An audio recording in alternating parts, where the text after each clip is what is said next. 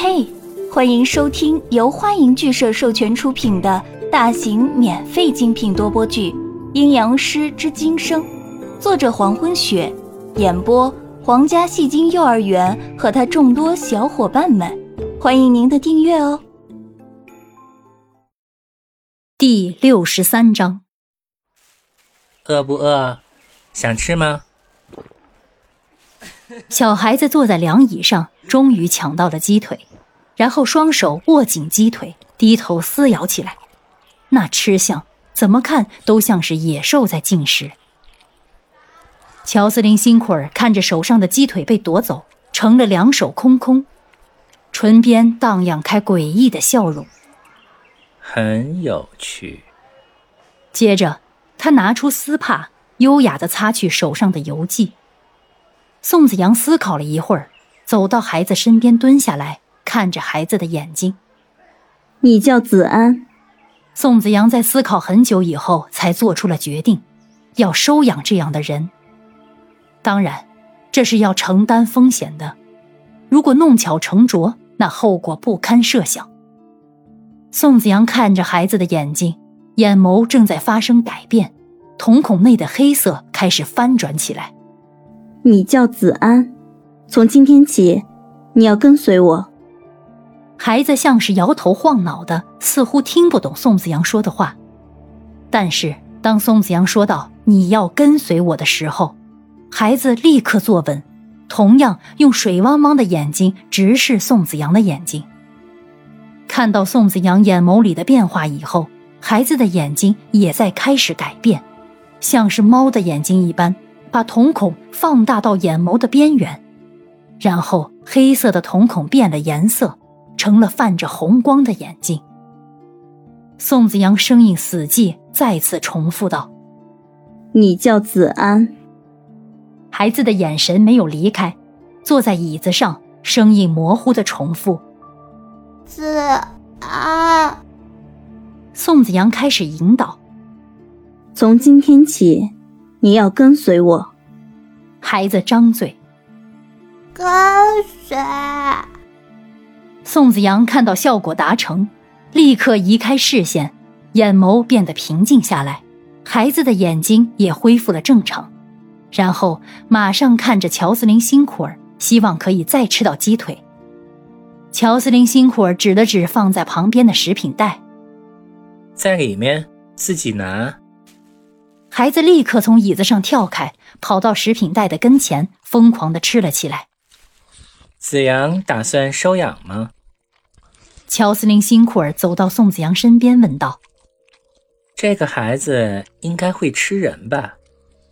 乔斯林辛苦儿虽然全是询问的语气，但是已经说得很明白了。他也知道这个孩子不是人类，也判断出了这个孩子应该会吃人，但是他也猜不出眼前的这个孩子到底是什么。不是收养，是驯化。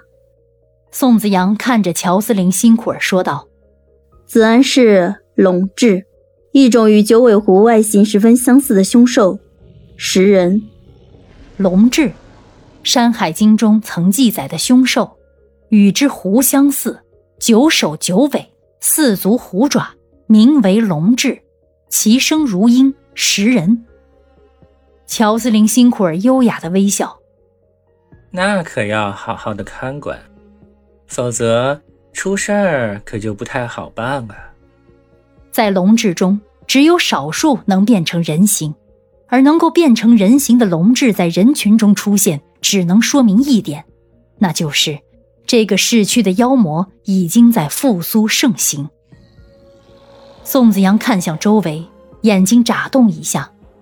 这个市区妖魔复苏的速度和进展太快了，几乎超出自己的预想。